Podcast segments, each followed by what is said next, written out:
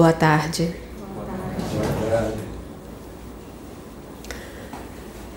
Primeiramente, eu queria agradecer a presença de todos que hoje vieram aqui participar da nossa reunião, participar do nosso trabalho. É... Eu estou um pouquinho nervosa porque o que eu vou falar hoje não é muito do, do costume né, do que eu estudo, mas é, foi um vídeo que eu vi no YouTube recentemente, que é da professora Lúcia Helena Galvão. E ela é uma psicóloga, filósofa, uma mulher muito inteligente, né? E que compartilha é, conosco esse conhecimento que ela tem, que é, foi adquirido com muito tempo, de anos né, de estudo. E eu fiquei pensando, é, faço ou não faço essa palestra, né? Será que eu sou capaz de fazer essa palestra? Mas eu estudei, eu espero que eu possa retratar um pouquinho do que ela trouxe. É, foi um vídeo que ela faz um resumo de um livro que é O Espelho da Alma Simples, de Margaret Porente. É, e quem é essa mulher, né? Gente, eu tô com um caderninho porque a minha mente não é tão boa assim de gravar. Quem é essa mulher? Né? Essa mulher, ela nasceu entre 1250 e ela morreu em 1310, na época da Inquisição.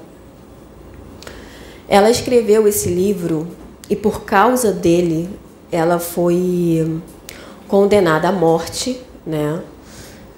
Pela Inquisição, no caso a igreja da época católica, que não conseguia compreender aquilo que era diferente. É, ela trouxe nesse livro a, a, a explicação sobre o, o, separativismo, né? E explicando que enquanto estamos separados né, da fonte, a gente não consegue é, chegar à essência que é a união junto com a unidade maior que é a essência de Deus. É... Desculpa, tá um nervosismo. Eu vou falar um pouquinho aqui sobre ela. Como eu falei, o nome dela era Margaret Porente. Tá? Ela nasceu entre 1250 a 1310. Ela foi uma beguiná, uma beguina, desculpa. É, ela foi uma mística, né? Na época, é, elas, eles buscavam essa essência, o amor, né? O amor, esse amor puro, esse amor verdadeiro, que é o amor de Deus, né? o amor ágape. E o que, que é uma pessoa mística, né? Talvez algumas pessoas podem não saber. É a pessoa que estuda as coisas divinas ou espirituais, que tem ideias ou pensamentos inspirados por Deus. E ela era essa mulher, né? Ela veio trazer uma visão totalmente diferente do que a época, né? Ela viveu, viveu no século XIII. E naquela época, é, a, a Igreja Católica, ela, ela controlava toda essa parte da das coisas que eram divulgadas do, do eles tinham medo, né, de perder o controle que eles tinham, né, sobre as pessoas da época. Eu também fiz uma pesquisa o que é Inquisição, tá? Para quem não sabe. Inquisição também é chamada de Santo Ofício. Foi um tribunal formado pela equipe católica, pela Igreja Católica para condenar e punir as pessoas que tinham que tinham desvio de, das normas da conduta, os hereges. Naquela época, o catolicismo era o que dominava a Europa, mas a igreja também preocupada com o crescimento de outras seitas, que eram as outras religiões, né? Tudo aquilo que eles não conseguiam compreender, mesmo sendo é, com o mesmo significado, mas trazendo com formas de falar diferente, eles consideravam hereges, né? E aí a igreja viu esse livro como uma heresia, como algo fora do, do, do, do comum da época, né? Que faziam com que as pessoas pensassem e enxergassem de forma diferente. É,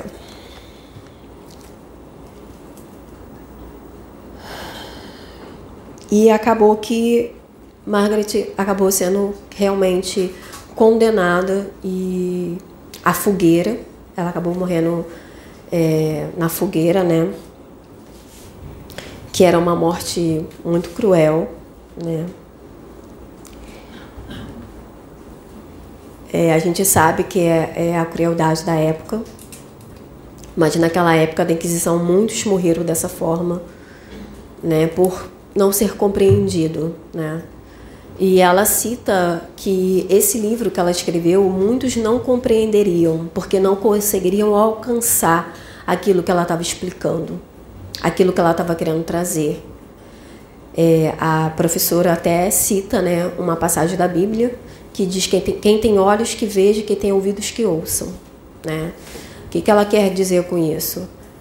Que somente aqueles que olharem com olhar espiritual iriam compreender o livro, né, O Espelho da Alma Simples. E dessa forma, né, naquela época, ela começou a ela fez esse livro, né? E esse livro foi queimado pela igreja também, sendo que naquela época é, muitos é, ficaram comovidos tanto pela morte como que ela foi condenada, né? E também pela ficar apaixonados pela, pelo conhecimento que ela estava é, é, oferecendo naquele livro e guardaram é, o livro mesmo tendo o risco de também ter o mesmo destino que ela, né? E aí ela nesse período, né, que tinha os bispos na época, o, o que comandava ali a, a Igreja Católica, eles ficaram realmente muito incomodados porque eles sabiam que, que aquele conhecimento, né, é, iam despertar muito, muitas almas, muitos pensamentos. E aí ela cita a igreja como a pequena igreja, né? É, a igreja grande, a pequena igreja, né? E o espírito livre. A pequena igreja, ela cita, ela fala que a pequena igreja é aquela que perdeu a essência, né? que não consegue enxergar a essência do divino, do nosso Pai, do nosso Criador. Né? E tem a, a grande igreja, que é, a, no caso, a humanidade que busca né, essa libertação, e o espírito livre, que é Deus. Né? Porque Deus é um espírito livre, ele está em todos os as coisas em todos os momentos, ele é uno, né? Uno presente. Ele é uma unidade. E aí ela explica, né? Essa essência, a morte da, da, do, da alma, do espírito. O que, que ela quer dizer com isso? Ela fala que quando entendemos que nada disso aqui é realmente é, importante, né? Que todo esse esse egoísmo, esse ego que a gente possui, ele não tem tanta é, validade, ele não tem tanta importância, né? Mas quando a gente começa a compreender que o amor, né, o amor ágape, o amor divino, esse êxtase, né, que é, que é o verdadeiro amor de Deus, ele vale a gente largar mão de tudo isso que a gente tem, a gente encontra a verdadeira felicidade. E ela traz isso, né, nesse nesse livro que é a Eu até peguei uma parte aqui que é a experiência religiosa relatada fala de um de um de um amor, né? Sem objeto.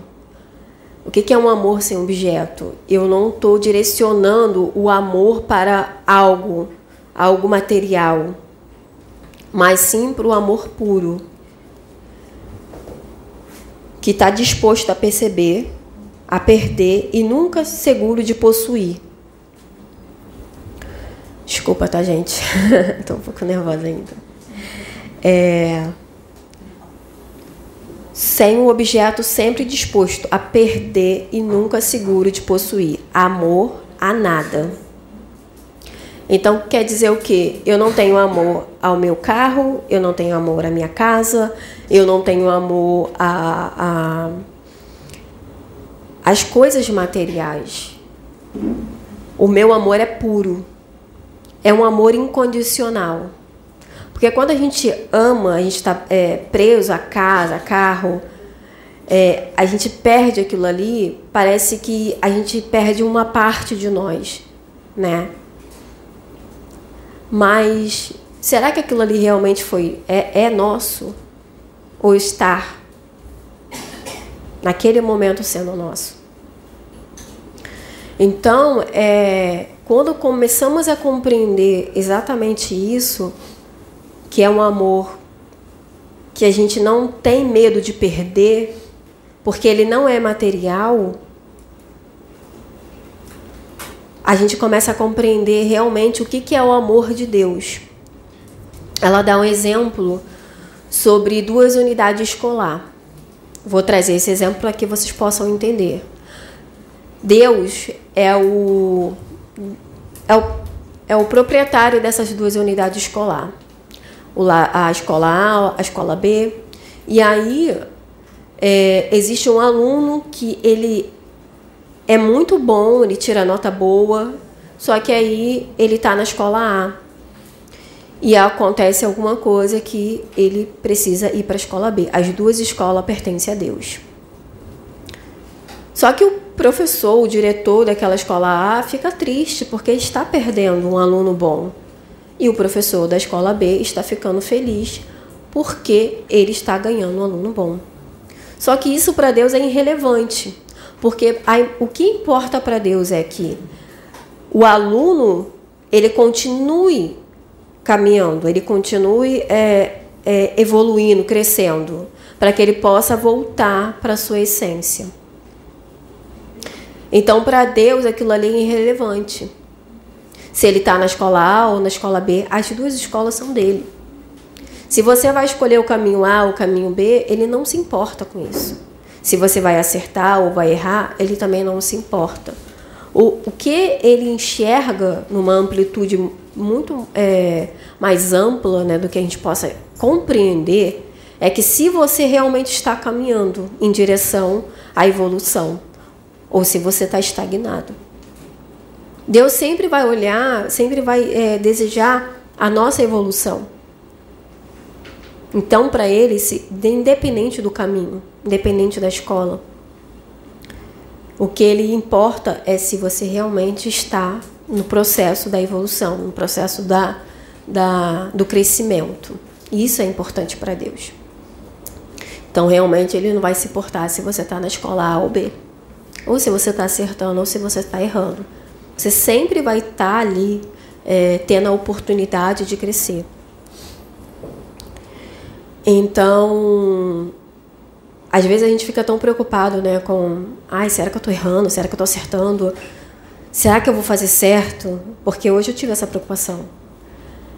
Será que eu sou capaz de trazer uma palestra de uma, de uma filósofa, de uma psicóloga, de uma professora, de um resumo de um livro?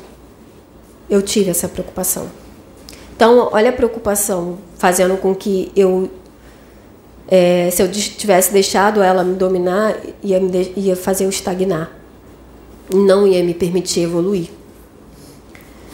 Então a gente tem que ter o cuidado de ter essa percepção. O medo é importante, é, mas a gente não pode deixar com que ele nos paralise, né? Deixar com que a gente não faça o que tem que ser feito por causa do medo.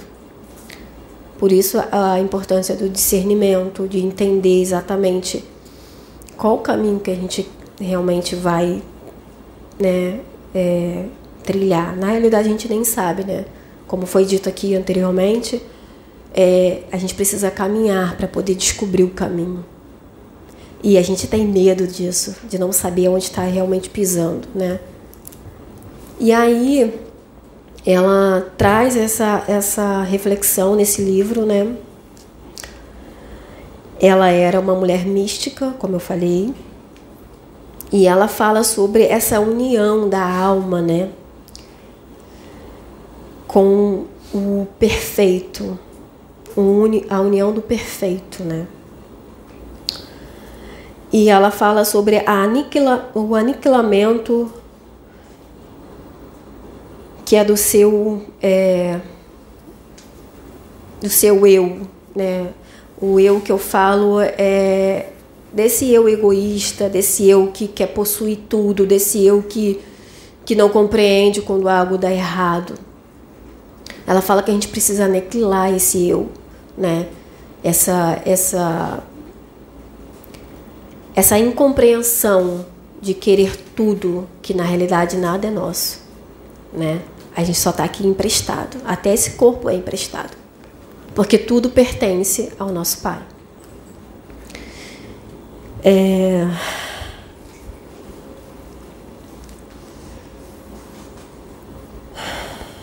Ela fala assim: a alma simples adquire a mais plena liberdade e o saber mais alto. A alma aniquilada, amorosa de Deus.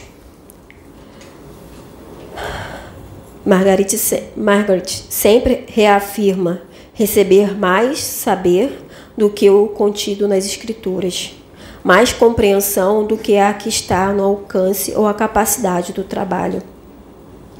Humano de algumas criaturas, a alma sendo nada possui, tudo é, não possui nada. Ver, tudo é e nada ver. Saber tudo e nada saber.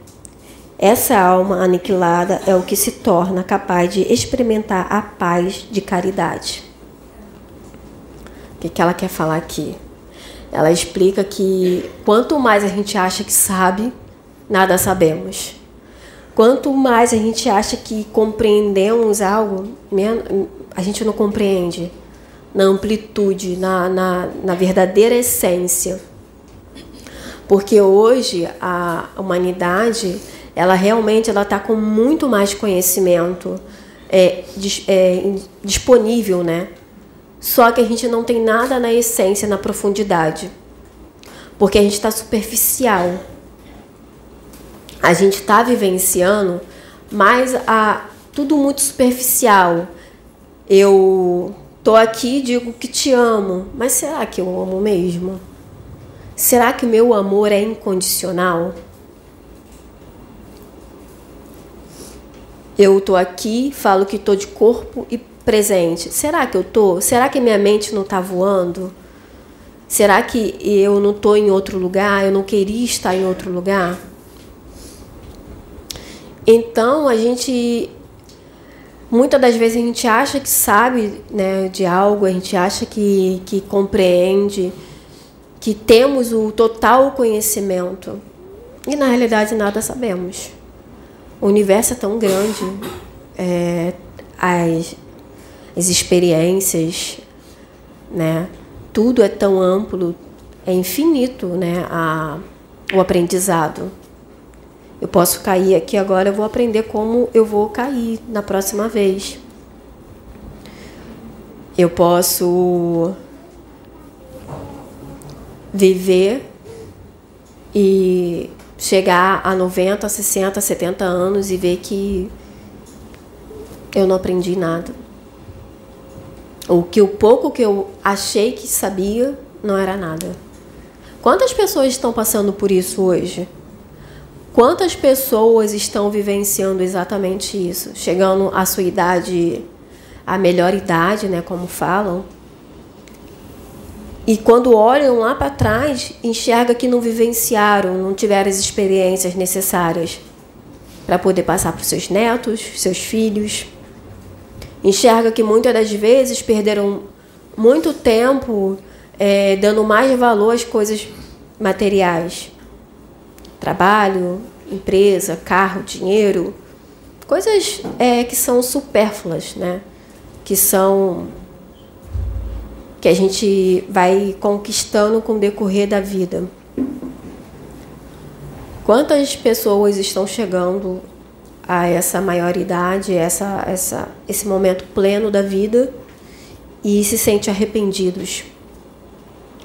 Porque olha e vê que não vivenciaram exatamente aquilo que queriam, abriram mão né, de ter experiências, abriram mão de viajar, abriram mão de um momento saudável é, com a família, com os filhos, com os netos, abriram mão de às vezes estar ruim, é, com dor ou estar tá doente, de ficar em casa, mas porque ficava na mente eu preciso trabalhar, eu preciso de dinheiro. Quantas pessoas estão chegando lá e não tiveram essa experiência? E hoje quando vão passar uma informação para as pessoas mais jovens, não consegue passar com mais profundidade, não consegue passar com mais intensidade, porque viveram de uma forma superficial, quanto como muitos estão vivendo hoje em dia. As pessoas hoje vivem realmente no automático e não percebem pequenos atos, pequenas atitudes, é, pequenas pequenos momentos que elas acabam perdendo. Porque estão vivendo na, na, no automático, estão vivendo totalmente superficial. É muito difícil você encontrar alguém que esteja vivendo intensamente. O que é viver intensamente? Viver é você realmente ter experiências é você sentir, é você estar tá ali de corpo presente. E isso é muito difícil. Porque o mundo nos programou para estar aqui de forma superficial, para que a gente não acordasse. É mais fácil para ele nos controlar. Assim como na época era mais fácil a igreja controlar aquele, aquela, aquele é, aquele povo com os costumes, com as crenças, com aquilo que eles acreditavam. Mas quando é, começava a ter uma é, revolução, começava a vir, vir coisas novas, eles se assustavam. Por quê? Porque eles não estavam abertos. Eles não estavam abertos para o novo. Eles não estavam abertos para a experiência. E muito dessa, dessas pessoas que foram é, infelizmente, né, é, condenadas à morte pela Inquisição, estava falando exatamente a mesma coisa que a igreja. Só que de formas diferentes. Eles estavam é, trazendo é, as experiências que eles estavam tendo, né? Com essa parte da, da espiritualidade, com essa parte da conexão com o divino. E aí, por ser diferente, por ser totalmente fora do padrão, eles enxergavam como heresia. Eles não conseguiam enxergar como algo novo, mas que continuava no mesmo propósito, na mesma, é, no mesmo sentido do que eles estavam querendo trazer para aquela, para aquela comunidade, para aquele povoado da época. E aí a gente se pergunta, né? Por que não? Por que não se abrir para o novo? Por que não ter novas experiências? Por que não viver intensamente? Viver intensamente, gente, não é fazer loucura, não, tá? É, é viver realmente com intensidade, é estar tá ali presente, é estar é tá ouvindo quem está do seu lado, é estar tá sentindo aquilo que você está fazendo. Isso é viver intensamente.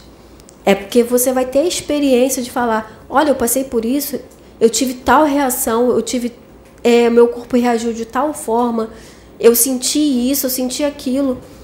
Quando você vive intensamente algo, você não consegue esquecer tão fácil assim.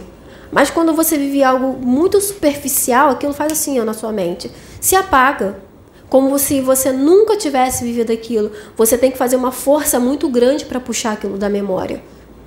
Por quê? Porque você viveu superficialmente.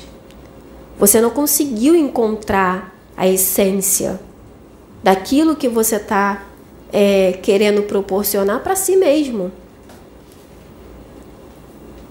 Então, como que eu passo né, para outra pessoa aquilo que eu não consigo sentir? Entende?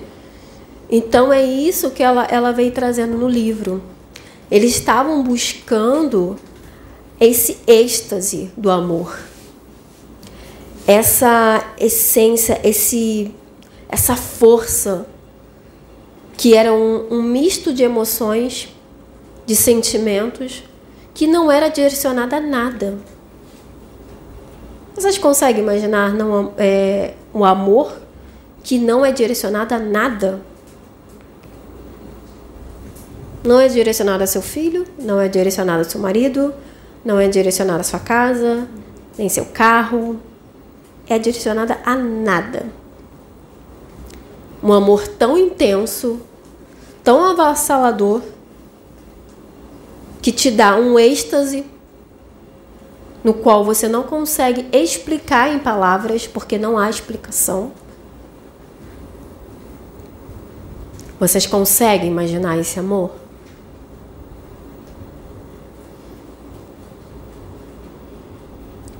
Na sociedade que vivemos hoje,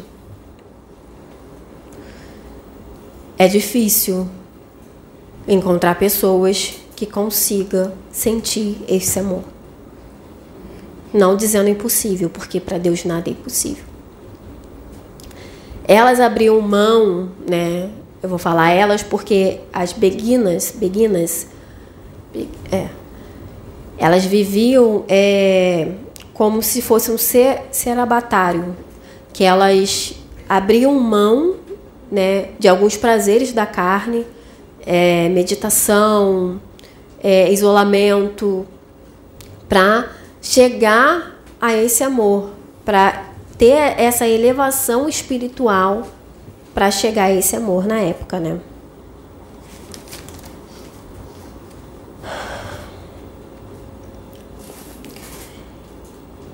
Aí aqui ele fala sobre heresia. Heresia é aquilo que separa o espírito livre é, e é aquilo que une. Então, tudo aquilo que, como eu falei, está fora da caixinha, está fora do, do, do, que eles achavam é, correto na época, né? Era heresia. Então, muitas obras foram queimadas naquela, naquela época. Né? É, nesse livro, né, ela é, traz três personagens: é o amor, a alma e a razão. É uma narrativa, tá? Que ela traz é, como uma narrativa. E eu separei uns trechinhos do livro aqui para poder trazer para vocês. Que é assim: o amor diz a razão. Razão não é mais a sua vontade que o que mais agora é. Não é mais a sua vontade que o que quer. Desculpa. Mas agora é a vontade de Deus que quer nela. Pois essa alma não permanece no amor que a faria querer isso por razão de alguns desejos. Ao contrário, é o amor que permanece nela, que tomou a sua vontade e por meio dela realiza a sua própria vontade. Assim, amor opera nela sem ela, razão pela qual ela não tem ela não tem, não tem mais nenhuma ansiedade. O que, que quer dizer aqui, né? É... A razão, ela está falando, a, a, o amor diz para a razão: não sou eu que estou na alma, mas sim a alma que está em mim. Não é a alma que vai, é, não é o amor que vai entrar na alma, mas a alma que vai entrar no amor. Sabe por quê? O amor é uma energia, é, é um. É algo amplo. Nós, alma, somos uma centelha. Então eu não tenho como fazer com que o amor entre dentro de mim. Mas eu vou entrar dentro do amor. Fazendo isso, eu abro mão total do controle. E assim eu perco a ansiedade. Eu deixo de ser uma pessoa ansiosa. Porque eu compreendo que esse controle que eu tento ter, ele não me, não me pertence. Como é que eu posso controlar o amor? Se o amor é, é maior do que eu, ele é infinito, ele é incondicional. Como eu, uma centelha divina, vou colocar o amor dentro de mim? Então eu vou entrar dentro do amor.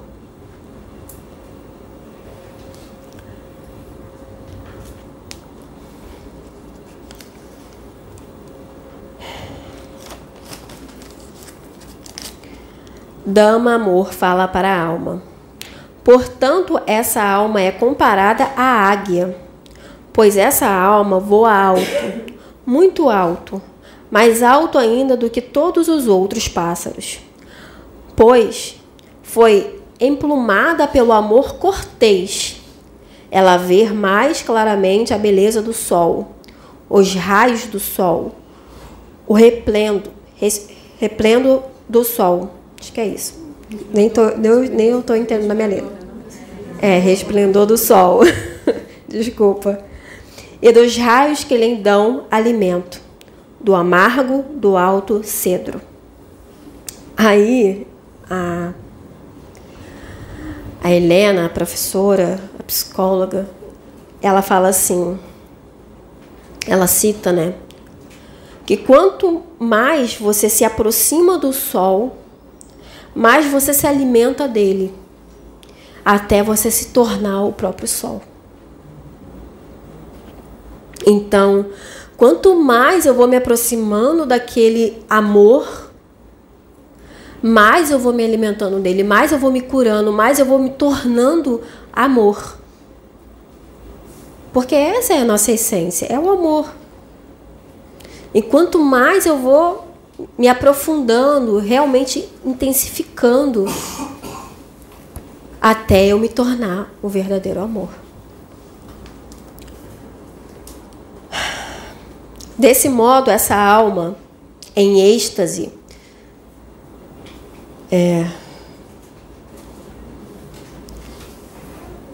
diz a infeliz natureza que por muitos dias a fez permanecer em escravidão Dama natureza, eu vos abandono. Amor, está próximo a mim, e por ela fui libertada, sem medo e contra todos.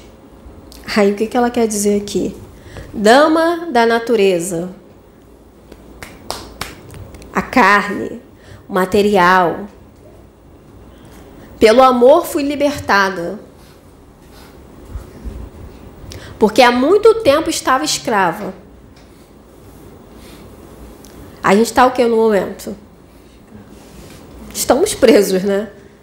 Dentro de um corpo de carne, né? De osso, vivendo aqui na matéria. Mas quando eu começo a, a acender, a, a, ter essa conexão com o divino, a ter essa conexão com o Pai, eu começo a me libertar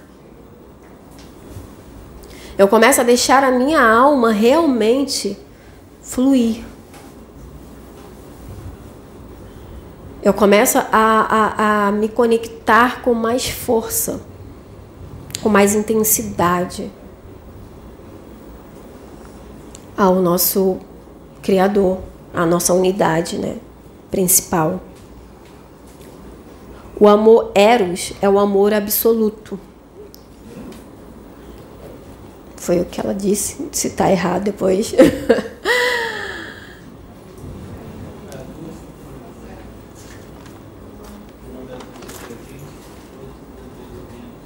é.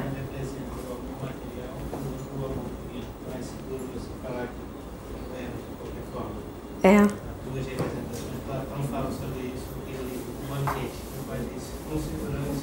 Você nunca fala aqui. Ele mesmo, já falou. Pode. Ah, obrigada. O nosso amigo aqui deu uma explicação que a gente não pegou. Quer falar de novo para poder gravar? Aqui, por favor. É só a voz só, não precisa aparecer não. Isso. É, Platão, naquele livro O Banquete, ele trata desses dois aspectos do amor, entre o amor divino e o amor material. Né? Seria a o Eros da deusa Afrodite, perdão, e o Eros da deusa Vênus. Então é seguro de qualquer forma você tratá-lo o amor como Eros, sabendo que há essa do Pedro sempre diz aqui, né? O amor terreno é paixão. Sim. Então esse é o Eros da deusa Afrodite, enquanto que no aspecto da deusa Vênus, o Eros como o amor divino. Isso está no banquete de Platão. Então essa dicotomia ela existe, mas ao mesmo tempo passa despercebida. Então você pode falar em Eros, se referindo ao amor divino também. Ah, obrigada. e aí, continuando, depois dessa explicação, o amor volta a falar. Essa alma não teme, não teme as tribulações. Ela não se detém por consolo, nem fica insegura pelas tentações, nem diminuída por nenhuma subtração ela é comum a tudo, pela generosidade da pura caridade, e assim não, pe não pede nada a ninguém, pela nobreza da cortesia da pura bondade com a qual Deus a preencheu. Então aqui ele diz que quando essa alma ela se enche, né, desse amor, ela, ela não sente a necessidade de querer mais nada. Porque ela se sente plena, ela se sente preenchida, ela se sente. Eu, ela não tem necessidade além para esse mundo material. Para ela, o que Deus deu já é o suficiente. Ela consegue vivenciar é, de uma forma intensa, incondicional com o que Deus a, a presenteou, né? Que, que Deus fez com que ela se enchesse da, do amor, né?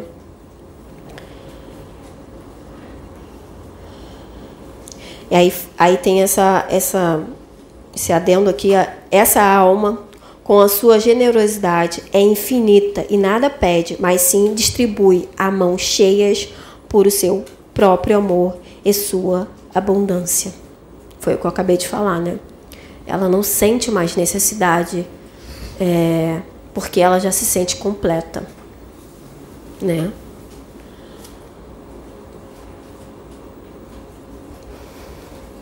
Durante todo o tempo, ela é sóbria, sem tristeza, alegre e sem dissolução. Acho que é isso. Pois nela Deus santificou o seu nome e a trindade divina nela tem seu lar. Entre vós, pequenos, que na verdade no desejo pilais vossos alimentos, desejais ser como essa alma é. Desejais ser como essa alma é. Pois aquele que deseja o menos e não deseja o mais, não é digno do menos, do menor. Bênçãos de Deus em virtude a sua em virtude da sua covardia, na qual se deixa cair. E assim parece que está sempre faminto.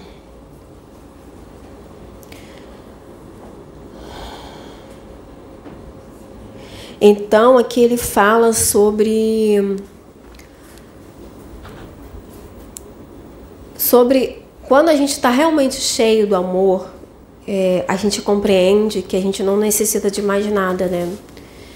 E a gente não pede as coisas materiais. A gente pede apenas para retornar a Deus, né? Porque nele nada vai nos faltar. Ele é tudo. Ele, ele é a essência de tudo. Então, o que iria nos faltar, né, tendo Deus dentro de nós? Por que a gente se sente tão vazio, né? Porque temos tristeza, porque somos pessoas melancólicas, porque é, nada tá, tá bom. E aí eu vou trazer para vocês um conto que é sobre o Aladim. Parece algo tão simples, né? Uma história de criança. Só que na verdade essa história ela traz uma reflexão muito ampla. É, Aladim encontra né, a lâmpada com o gênio. E o gênio diz para Aladim que ele tem direito a três desejos. E Aladim, no decorrer né, da, da solicitação dos seus desejos, mesmo é, conquistando fama, dinheiro, tudo que esse mundo pode nos oferecer, ele percebe que nada daquilo o preenche. Por que será? Por que, que nem toda a abundância do mundo está preenchendo ele? Aí Aladim, no seu último desejo, deseja é, libertar o gênio da lâmpada. Sabe quem é esse gênio da lâmpada? É Deus. O gênio da lâmpada, ele foi, ele está sendo representado como Deus. Nós limitamos a presença de Deus, colocando ele dentro da lâmpada. Enquanto Deus, ele está e pode estar e está em todos os lugares. Quando Aladim percebe que, mesmo solicitando todas as riquezas do mundo, isso ainda não iria preenchê-lo. E ele dá conta a, da real é, situação que ele está vive, vivendo ali. E aí ele solicita, ele pede o último pedido dele que o gênio fosse liberto para que todos pudessem ter acesso a esse gênio. Aí ele entende a verdadeira essência. Ele entende que mesmo se tivesse todo o dinheiro do mundo, não iria preenchê-lo. Porque o que ele estava buscando não estava no material. Não estava nas coisas terrenas. Mas sim na essência na qual ele sente falta. É... Uma fogueira, né? Ela fica linda enquanto tem bastante madeira queimando, né? E se a gente tirar um pedaço dela e afastar do fogo, o que, que acontece? Ela vai se esfriando, não vai? Ela vai se esfriando, ela vira brasa, ela vai se esfriando e ela pode até apagar. Se a gente não voltar para fogueira. Assim somos nós. Estamos afastados de Deus. E aí a gente busca nesse mundo exatamente esse fogo para que ele possa acender novamente a nossa essência. Será que o que eu estou falando aqui é heresia? Enquanto a gente não compreender que aquilo que buscamos, aquilo que a gente sente falta, não está aqui, porque nada desse mundo vai nos preencher verdadeiramente, a gente não vai conseguir enxergar a verdadeira essência do amor. É.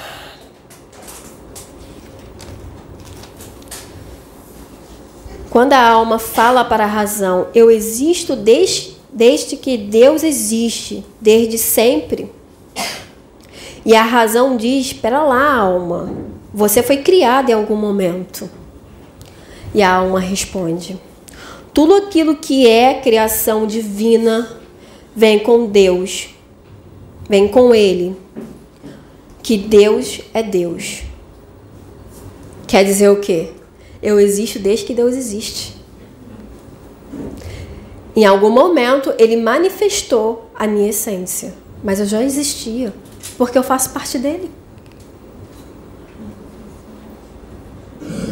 A nossa razão diz que não, né? Diz que a gente foi criado em algum momento. Mas eu não sou a essência de Deus? Eu não sou um pedacinho dele? Então eu existo desde que ele existe. Então ele apenas é, fez com que eu tivesse consciência disso. Mas isso não significa que eu não existia antes. Não é verdade? Ele apenas me deu consciência. Ó, oh, você existe, tá? Você tá aí. Vamos viver, vamos é, passar por algumas experiências. Vamos passar por alguns reinos, né? Para você evoluir, né? E depois voltar para mim. Porque esse é o propósito principal. Esse é o propósito principal de Deus. Tirar essa parte que a gente colocou, que a gente criou, que é essa separação. Tirar isso, remover isso. Para que a gente possa voltar para Ele se unir novamente com Ele.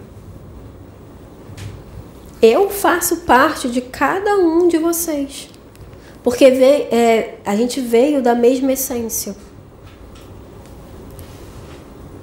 Então eu faço parte de você, de você, de você, de você. E vocês fazem parte de mim. Só que isso para compreender, para a gente entender, é muito difícil. Porque a gente sempre vai olhar pelo lado da razão. É igual uma criança. A criança está ali. Mas em alguns meses ela começa a ter a consciência da sua existência. Mas ela deixou de estar ali? Não. Aí ela começa a ver que tem uma mão, que tem um pé.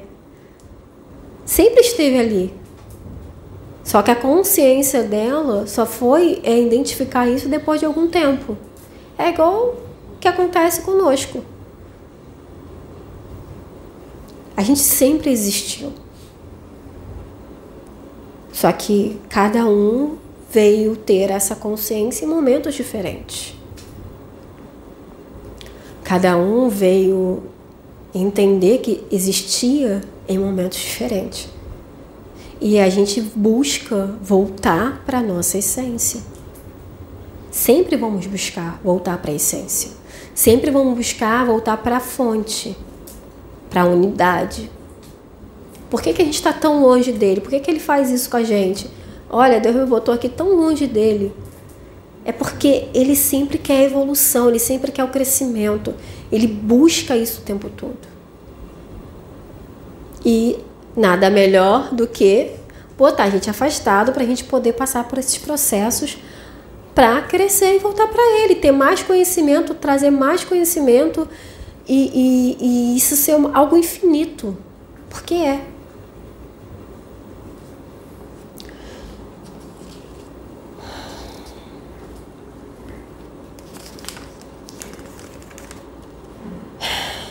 E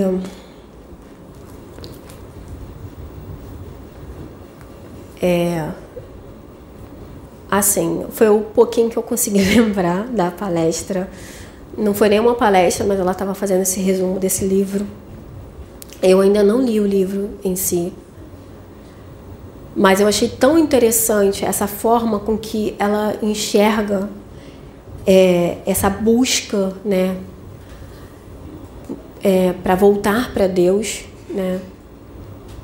Que ela diz também no livro que a gente não precisa de nada para se conectar com Ele, porque a gente já tem Ele dentro da gente, dentro de nós.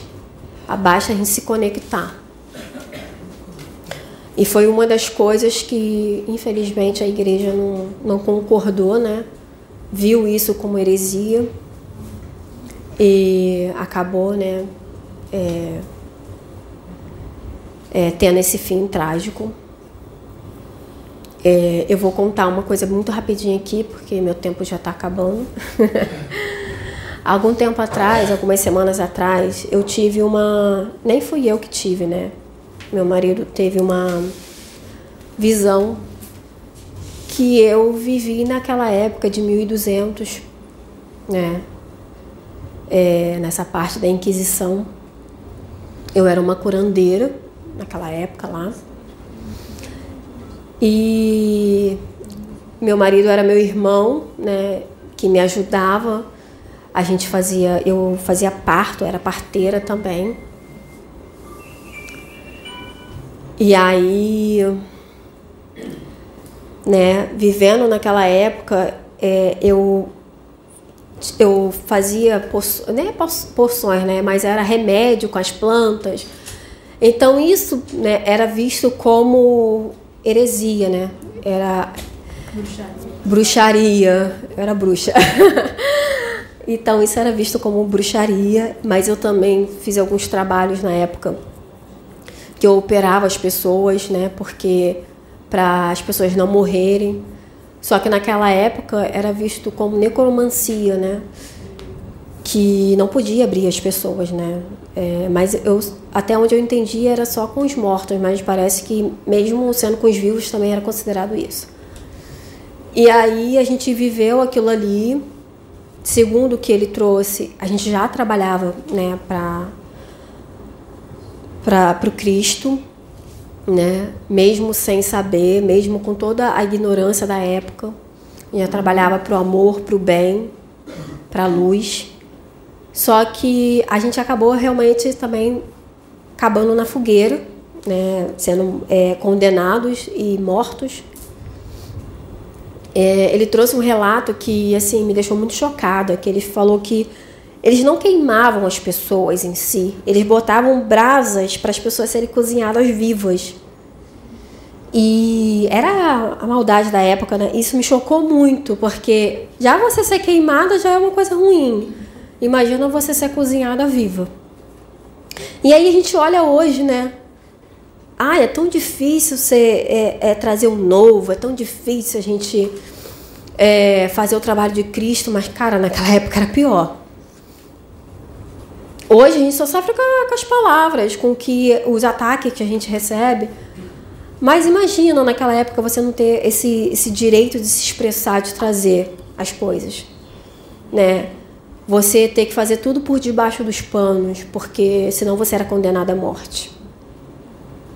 Então hoje eu considero o que a gente muitas das vezes acha ruim, tranquilo. Uma maravilha, na realidade. E aí eu me senti um pouco culpada, né? Porque eu falei, caraca, eu acabei levando ele, na época era meu irmão, acabei levando ele para a morte junto comigo, Porque eu era bruxa, mas como ele ficava comigo, ele foi levado também, né? E aí foi dito para mim, para mim não me sentir assim, porque era necessário eu eu saber, né, da, daquela informação e que o momento certo iria ser revelado para quê, né? Mas enfim, é, a gente sabe que foi feito muita maldade naquela época pela ignorância, né? A gente não, não tá aqui para apontar dedos para ninguém, para falar quem estava certo, quem estava errado. Até mesmo porque era a forma de se pensar, pensar da época, era a forma que eles viam como, é, como lidar com a situação, pela, por eles se sentirem né, ameaçados. Mas é, a gente precisa aprender um pouco né, com o que aconteceu no passado, com o que está acontecendo agora, e olhar que toda essa caminhada né, que a gente vem tentando trazer o novo, né, tentando mostrar que não existe essa, essa desunião, essa separação, ela não é fácil, né? Ela é difícil, mas não é impossível. Muitos morreram na fogueira, muitos é, foram decapitados, muitos, infelizmente, tiveram mortes horríveis, mas nem assim deixaram de fazer o trabalho. Nem assim é, deixaram de se permitir né, buscar o buscar o, o conhecimento. Então hoje a gente tem todo esse conhecimento aí é, disponível e a gente não está sabendo é, usufruir dele, não estamos sabendo absorver. Então vamos deixar um pouquinho esse, essa questão da super, ser superficial de lado e vamos realmente interiorizar é, esse conhecimento. Porque é necessário, vai fazer a nossa mudança, vai fazer com que a gente cresça e vai fazer com que a gente volte mais rápido para a fonte. É, eu espero que vocês me perdoem pelas palavras erradas, pelo nervosismo, né?